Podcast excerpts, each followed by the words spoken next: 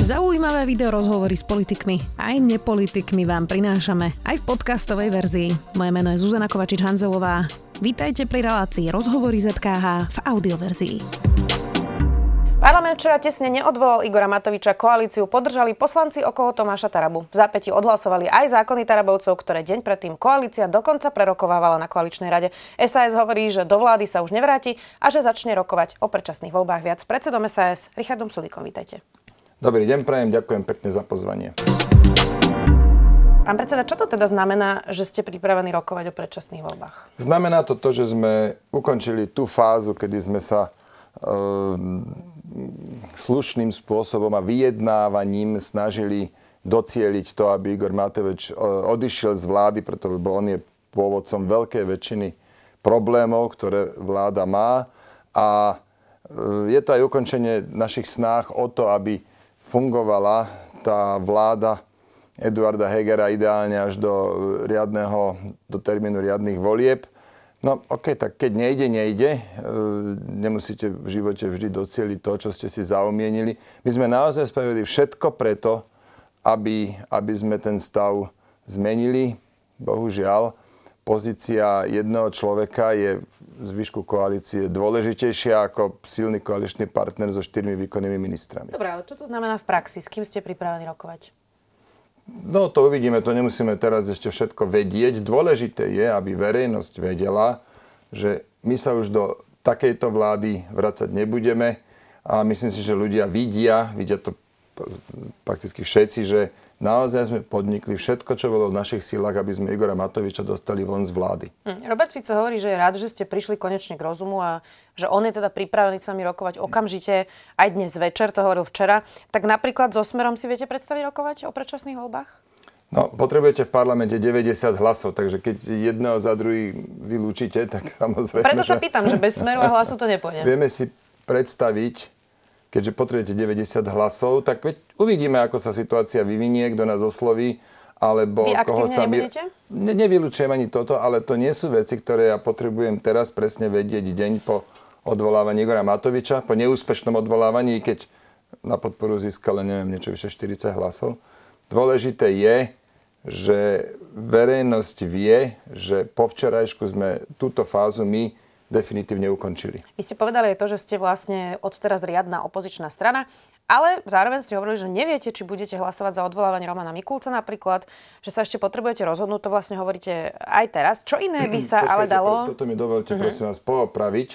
Ja som tam bol zaskočený, to, to, mm-hmm. toto som konkrétne povedal na našom, včera na našom tlačovom briefingu a bol som zaskočený otázkou, lebo...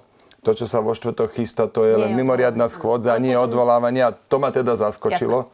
Tak, uh, takže takto to vzniklo. Jasné. Ale čo iné uh, by robila riadna opozičná strana, ak by nehlasovala pravidelne za odvolávanie členov? No, my budeme vždy posudzovať výkonnosť uh, jednotlivých ministrov, ich prešlapy, uh, to, čo urobili, to, čo neurobili a podľa toho sa rozhodneme. Hmm. A budeme sa vždy rozhodovať ako klub, preto aj voči mojim kolegom by bolo nekorektné teraz tu nás volia a povedať, jasne, toho odvoláme, toho nie, toho určite áno.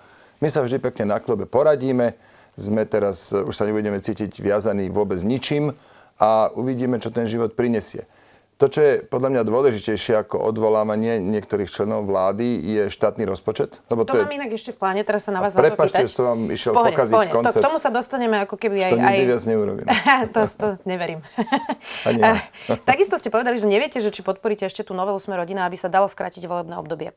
Tak to je tiež dosť podstatná opozičná agenda, aby tá vláda, v ktorej nie ste, skončila. Čiže ja rozumiem, že vy ste klub, ktorý sa dohaduje, veď takto má ostatne v politike aj vyzerať, ale ako nad tým vy konkrétne uvažujete? Či podporiť alebo nepodporiť? A tu budeme ale aj konkrétnejší. Uh-huh. Ja si myslím, že podporíme. Nemáme ešte dohodu na klube. Ja to teda určite podporiť chcem. Jednota klubu mi je dôležitejšia. Čiže viete, keď teraz z dvadsaťjeden poslancov mi pätnásť šestnásť povie, že ako nerobme to, tak uh, nebudem to pretlačať silou mocou. Ale myslím si, že, lebo sme už aj hlasovali v prvom čítaní, takže to by sme mali pekne dotiahnuť. Je správne, ak parlament má možnosť sa rozpustiť. My tam budeme prezentovať jeden pozmeňovací návrh Márii Kolíkovej, ktorú teda ona napísala a ak ten prejde, tak my budeme hlasovať za ten zákon aj v druhom čítaní. Upozorňujem, že zatiaľ čo pri prvom čítaní stačila nadpolovičná väčšina prítomných, v druhom musí byť deväťdesiat hlasov, čiže tam je to ďaleko náročnejšie, náročnejšie na to, aby to prešlo. Ono by sa zvonku mohlo zdať, že bez vás v tej vláde naozaj skončili tie hádky s Igorom Matovičom, s výnimkou toho, že tá koalícia teraz nemá väčšinu, čo je dosť veľký problém samozrejme, ale že tie hádky by sa ako keby skončili, tak čo by ste povedali ľuďom, ktorí to teraz sledujú a povedia, že no ale naozaj je to tam teraz nejaké kľudnejšie? No tak títo ľudia sa môžu vypočuť jeho dva a pol hodinový prejav.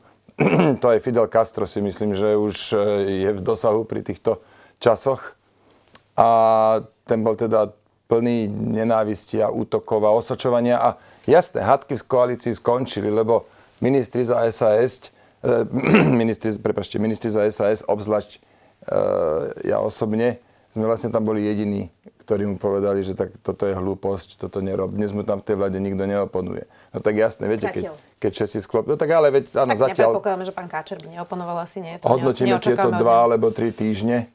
No, nikto mu tam neoponuje, no tak áno, jasné, že je tichšie, keď nemáte oponenta. A len potom je taký výsledok, že vláda prichádza aj, aj s hlúpostiami a nemá mu tam kto povedať, že ale veď už, už neblbni. Olano napriek tomu, o všetkému, čo ste včera zažili, hovorilo, že es a es je stále pre nich prvý partner na rokovanie. Tak ako tie rokovania to vlastne? To, to, toto je, je vyslovene dymová clona a definitívne toto nie je pravda. No to sa chcem práve spýtať, že či tie rokovania prebiehajú v praxi a ako vyzerajú? Nie. To je tak, že my sme mali jedno rokovanie, kde sme si veľmi v kľude a kultivovanie, Igor Matovič nebol prítomný, kde sme si v kľude a kultivovaní vymenili teda naše postoje, my sme povedali naše požiadavky a potom akurát z médií ja som sa dozvedel teda, že nebudem sa správať ako premiér a už nebolo nič viac. Od, od Igora Matoviča som sa to dozvedel, hej. A už nebolo nič viac a koniec rokovania a potom sa išli dohadovať s fašistami a včera sme videli výsledok. Ani nebol odvolaný vďaka hlasom fašistov, ani e, teda a aj ich zákony, všetko čo tam popredkladali prešlo, no tak tam tie rokovania prebiehali o mnoho intenzívnejšie a ako vidieť aj úspešnejšie.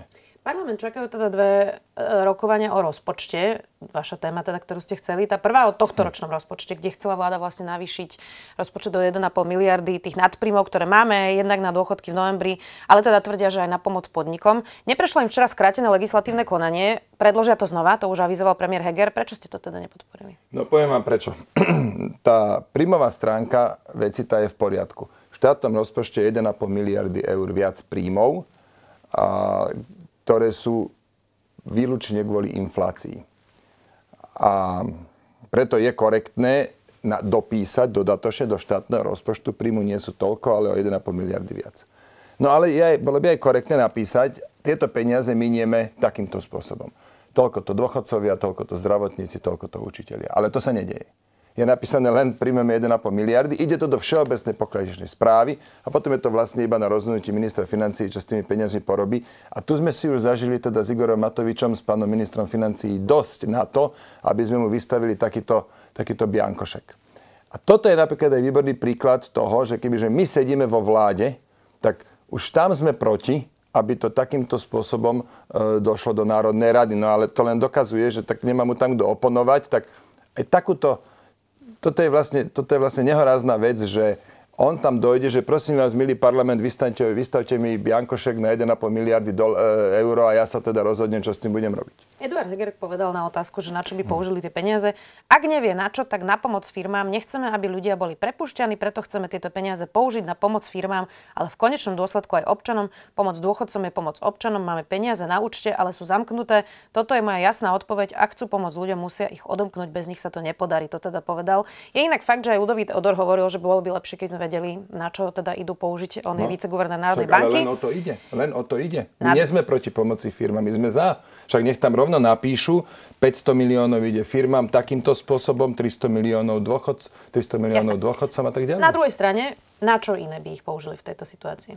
Ach, tak viete čo, no už sme si hodne užili rôznych atomoviek a lotérií a očkovania a, a testovania do nemoty. No tak to, to, Igor Matovič tam to je, že má, má nekonečnú kreativitu, na čo on by teda použil peniaze. Čiže žiadne také.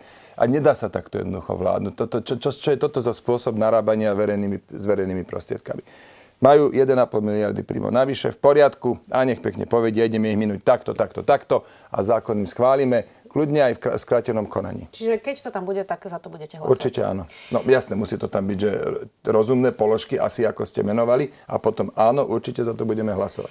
Ešte uh... jedna vec, prosím vás, to skrátené konanie tu až tak veľký zmysel nedáva, preto lebo uh, v októbri je už riadna schôdza, teraz už máme október, že v podstate o dva týždni už bude ďalšia schôdza parlamentu a zákon o štátnom rozpočte nemá dve čítania, tam je vždy iba jedno. Čiže to dojde vo začiatkom októbra, to môže, teda začiatkom tej oktobrovej schôdze to môže byť prvý, druhý bod a bumbaz, je to schválené aj bez skráteného konania. Uh-huh. Uh- Veľa sa hovorí aj o tom, že či toto nie je vlastne trik alebo nejaká príprava na rozpočtové provizorium v prípade, že by neprešiel rozpočet ten riadny, teraz myslím na ďalší rok, pretože keď si zvýšia vlastne príjmy v tomto roku, tak ak by sa naozaj dialo, že v každom mesiaci budú musieť minúť to, čo minulý rok, tak by sa vlastne zvyšoval ten, ten objem peňazí. Tak toto je nejaká poistka tejto vlády, ako, ako si dať určite nejaké zadné dvierka na to, že neprejde rozpočet? Určite to je poistka, ale podľa mňa správna. Ja to považujem za korektný krok, že skladka všetky príjmy, ktoré máte v tomto roku, zahrniete aj do príjmov štátneho rozpočtu. A to je také, že škaredo povedané je to poistka a pekne povedané je to snaha o korektné hospodárenie. Čiže toto určite nechcem nijak kritizovať, že to, že to vôbec robia. Ale nech to spravia, už nech to korektne dotiahnu. Čo ten riadny rozpočet na budúci rok v oktobri? Eh, Igor Matovič to teda musí predložiť do pätnásteho októbra. Rokoval s vami už niekto? Nie. Vôbec? Nie. Ako so mnou určite nikto. A v podstate, kto je nás tieto veci relevantný, to je Marian Vyskupič a tam bola, dnes máme stredu, tak nejaké tri dni dozadu som sa s ním o tom rozprával a nerokoval určite nikto s ním. Vy ste povedali, že uvidíte, čo tam Matovič s Tarabom prepašujú. Nebolo by rozumnejšie, strategickejšie, možno aj proaktívne si sadnúť s nimi za stôl a vyjednávať namiesto toho, aby ste čakali, že čo tam teda prepašujú vašimi slovami? My sme si proaktívne s nimi sadli a v podstate bolo to odmietnuté, alebo jak to vám povedal, nereagovali na to, tak, aby naozaj to k niečomu viedlo. Však sme tam sedeli dve hodiny a rokovali sme. Keď raz nie je záujem dvoch strán rokovanie, tak to nemá žiaden zmysel a chodí tam len pro forma, aby potom ja som o sebe, a, a teda spolahlivo, že bez výsledku a navyše, aby ja som o sebe čítal, že to tu hram na premiéra. Toto zmysel nemá. Keď budú chcieť, oni prídu, nakoniec oni sú správcami procesu. Igor Matovič tvrdí, že včera vybavil, že Slovensko môže použiť miliardy z nevyčerpaných eurofondov na pomoc ľuďom a riešenie energetickej krízy. Tak preskočme to, že sa to nedá vybaviť na jednom rokovaní, to je naozaj dlhší proces diplomatov. Ale on teda napísal, je to celkom slušný prostredník krvavým očiam pomstichtivej es a es.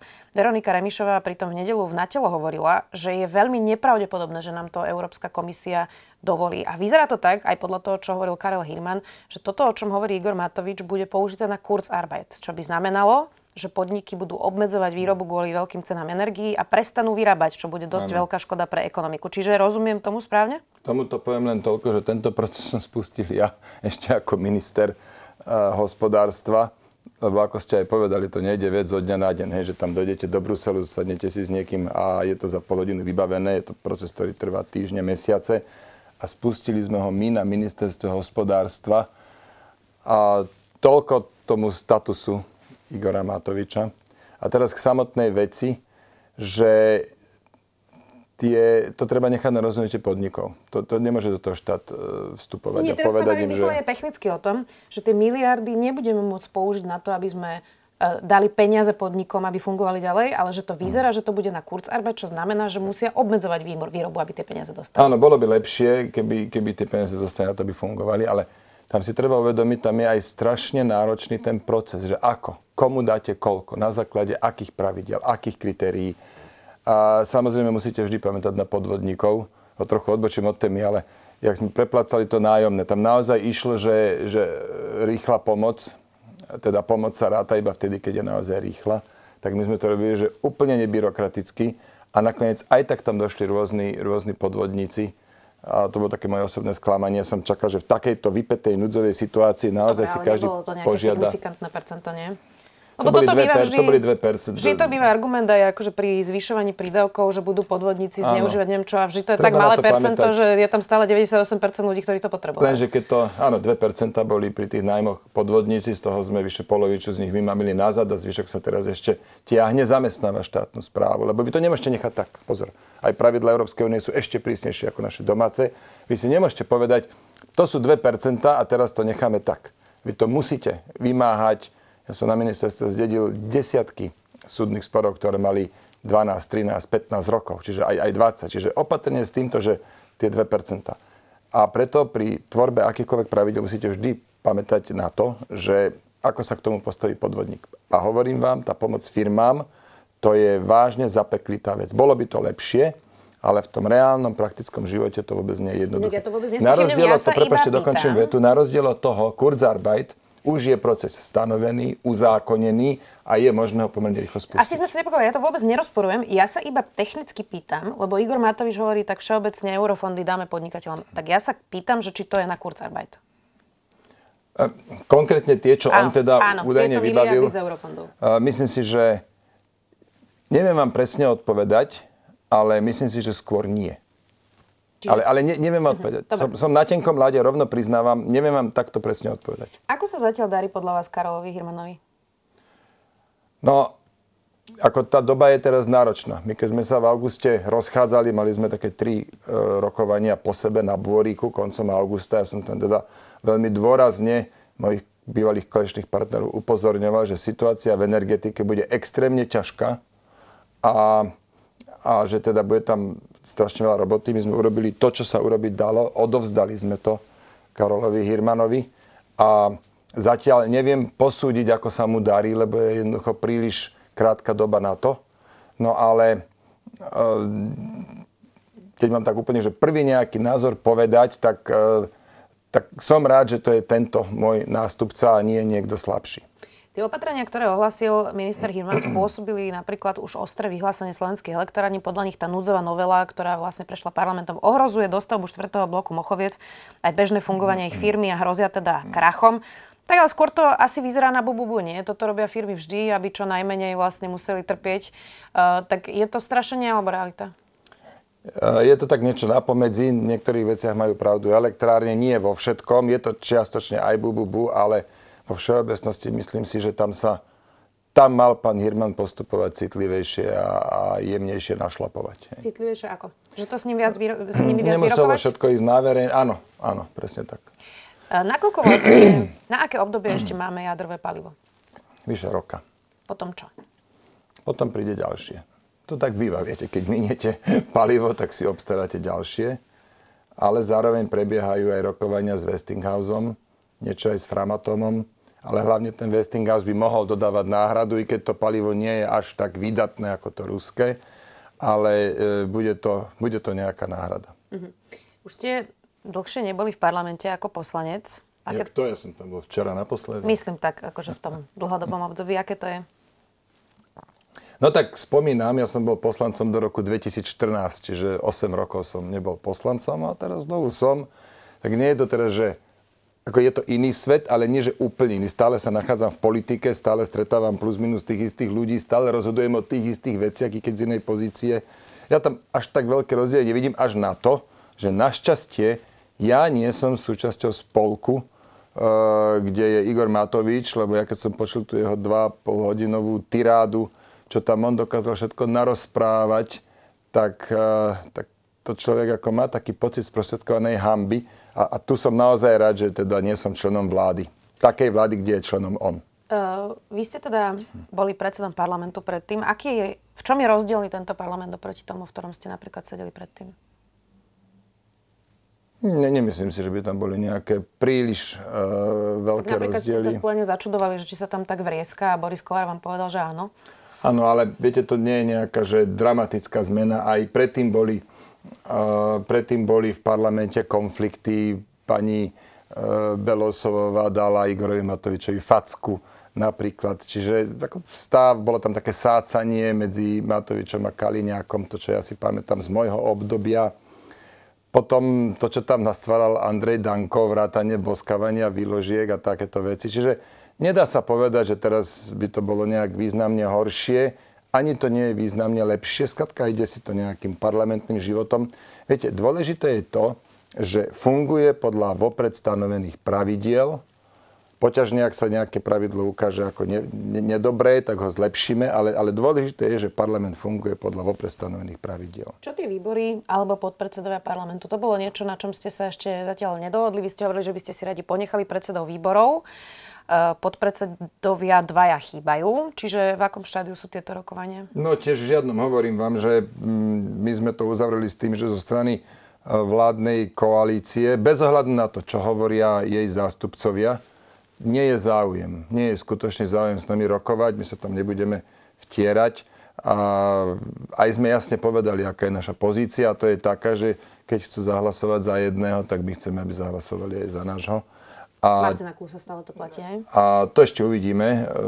Máme, máme tam viacero možných kandidátov. Každopádne k tým predsedom výborom, tých máme, tých máme päť. No tak ten parlamentný život a politický život, to tak skrátka spravil, že práve nám na konci dňa padlo dolo na päť výborov, ale nevidíme dôvod to meniť. Skrátka, to je taká je dnes realita a ja si viem predstaviť súčasťou nejakej širšej dohody, ale taká vôbec nie je na obzore. Hm. Inak, vy ste boli predsedom parlamentu. Ja viem, že ľudí toto až tak tie detaily nezaujímajú, ale to je dosť veľký problém, keď chýbajú dvaja predsedajúci schôdze. To, to znamená, že tí traja zvyšní majú teda dosť veľa práce, čiže nerobí to problémy aj v tých rokovaniach, keď sú len traja podpredsedovia? Mne chýbal jeden podpredseda parlamentu, to bol Robert Fico.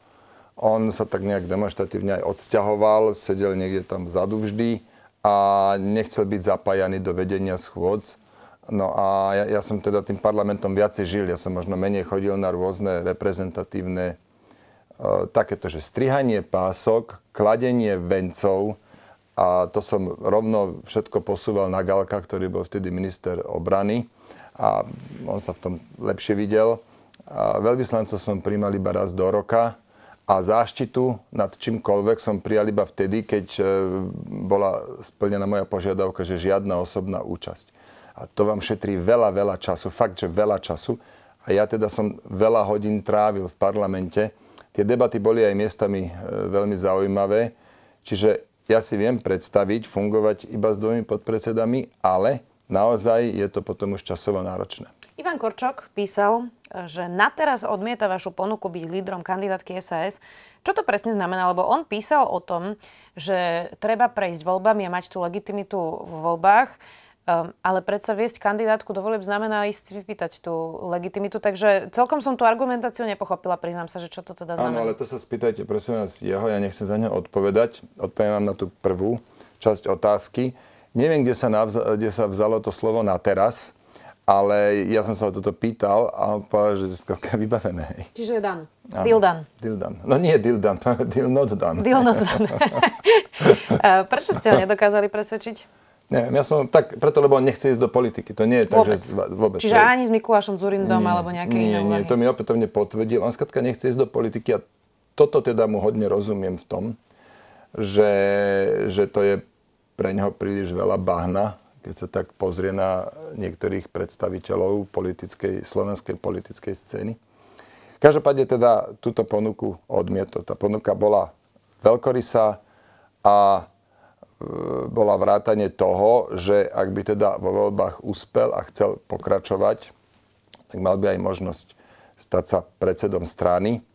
A ja samozrejme mu to neviem zaručiť, lebo u nás to funguje tak, že hlasujú všetci, všetci členovia v tajných voľbách. Ale čo viem urobiť? Ja viem odstúpiť, ja viem nekandidovať následne a viem e, Ivana Korčoka podporiť. A toto si myslím, že tak ako ja čítam situáciu na strane, to by teda viedlo k veľkej väčšine, ktorá by hlasovala za to, aby Ivan Korčok bol novým predsedom. Čiže rozprávam vám to preto, lebo, určite, lebo nechcem, aby si ľudia mysleli, že to bolo, že ho chcem iba tak, ako Mikuláš Dzurinda potreboval nejakú osobu na ukázanie, Ivetu Radičovú, ale on stal predsedom strany a som teda bol pripravený mu naozaj, že tá ponuka bola naozaj férová. A zase on to odmietol, čo je, a, a zachoval sa tiež pri tom veľmi korektne a povedal, že teda nepôjde vôbec do politiky, určite ho neuvidím na žiadnej inej kandidátke a tým pádom je to vybavená vec. Mm-hmm. Takže budete lídrom kandidátky najbližšej vy?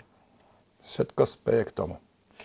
há en dé zverejnili informáciu, neviem, či ste to stihli vidieť, bolo to ráno, že ste predali byt, aby ste splatili časť úveru za austrálsky ranč. Je to samozrejme vaša vec, ale vy ho niekoľko rokov neuvádzate v majetkovom priznaní a há en ky napísali tento titulok. Sulík predal byt a splatil časť úveru na austrálsky ranč, ktorý zahmlieva ako tretinový podiel vo firme. Už v minulosti ho za to kritizovala aj Transparency International. Prečo tieto nejasné pomery? To je kvôli ja nejakej... Ja neviem, čo to vôbec vymýšľajú za hlúposti. Optimalizácia daní? Ale jaká optimalizácia daní? Ja, ten ranč vlastní austrálska firma a ja som spoločníkom v tejto austrálskej firme. To teraz akože keď niekto vlastní firmu, ktorá vlastní auto alebo vlastní firemné priestory, tiež má si to písať priamo na seba. Ako to tam, niekto to tam strašne prežíval.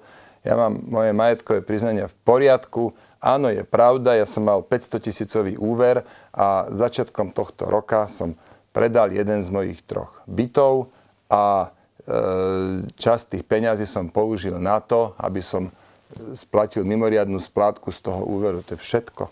Ešte k jednej veci sa vrátim. To je smiešne. Tak pýtam sa, však ste to vysvetlili, to je v pohode.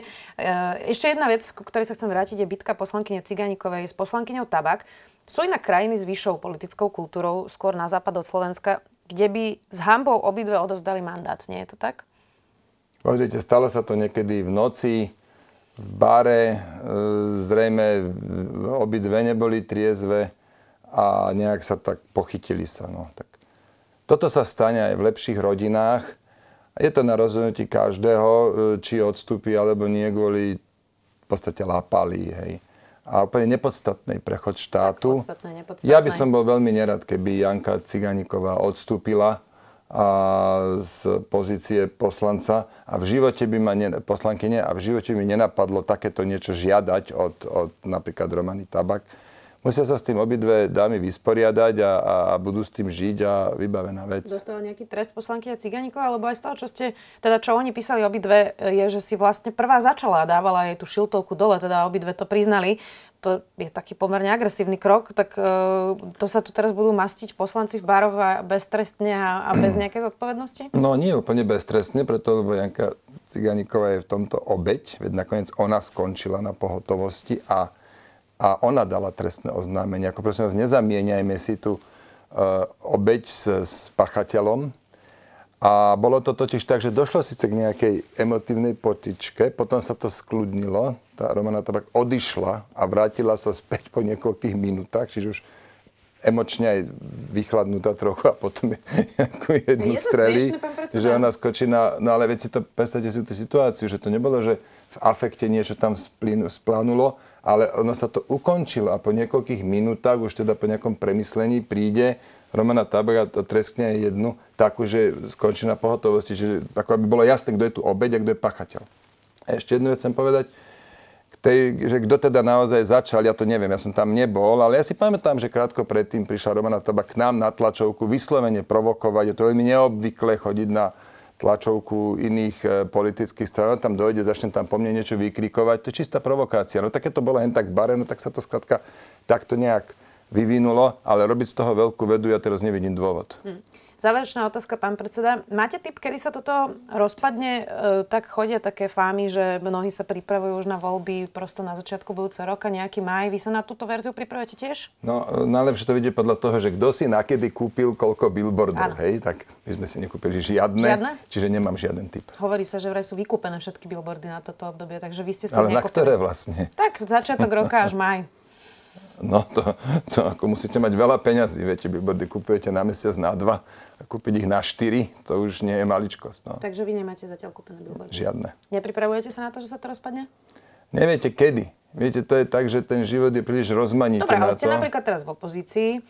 Pamätám si časy, keď Robert Fico prišiel do opozície a chodil po regiónoch, pripravoval sa na to, že je v opozícii, má teraz čas, nemusí robiť ministra, premiéra. No. No, tak môžete sa aj takto pripravovať na voľby. No ale veď jasné, my sa, ono, aj tie riadne voľby už nie sú až tak ďaleko. To máte, máme október, to máte možno, že nejakých šestnásť mesiacov. Čiže e, my sa už začíname pripravovať, len teda billboardy sme ešte neobjednali a už vôbec nie na nejaký skorší dátum, kde by sme si museli, že cucať z prsta. Myslíte si, že sa to rozpadne v najbližších mesiacoch? No, teraz som vám na to odpovedal. nemáme kúpené billboardy, nemám žiadnu predstavu, čo, kedy, ako, ako sa udeje. Ako by sa to udeje. Mohlo takto vydržať? Takto skôr to stojí mm. otázka, ako by mohla táto vláda dovládnuť. No však pozrite, ak vládnu. Však s fašistami to, im to ide úplne super. Včera parlamentom tam prešlo toľko zákonov aj jedným aj druhým.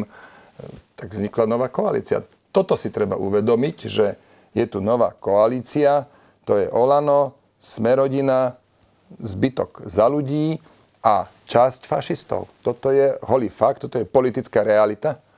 A áno, chápem, že niektorí pred týmto zatvárajú oči a strkajú hlavu do piesku, lebo je to najľahšie, ale môže napríklad taký Juraj Šeliga hľadať také rôzne kľúčky, že no, ale, ale toto ešte nie je dosť, ešte musia k tomu spraviť aj stojku alebo upísať sa krvou, no ale realita je taká, že máme tú koalíciu s fašistami. Budeme to samozrejme sledovať. Ďakujem pekne, že ste si našli čas. Predseda es a es Richard Sulík. Ďakujem pekne za pozvanie. Počúvali ste podcastovú verziu relácie Rozhovory zet ká há. Už tradične nás nájdete na streamovacích službách, vo vašich domácich asistentoch, na Sme bodka es ká, v sekcii Sme video a samozrejme aj na našom YouTubeovom kanáli Denníka Sme. Ďakujeme.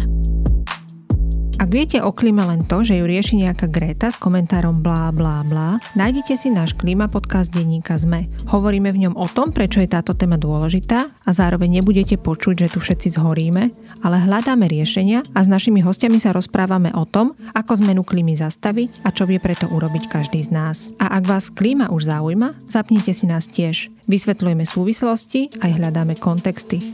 Volám sa Katarína Kozinková a budem sa na vás tešiť. Klíma podcast Denníka Sme nájdete na zet em e bodka es ká a môžete ho odoberať vo všetkých podcastových aplikáciách.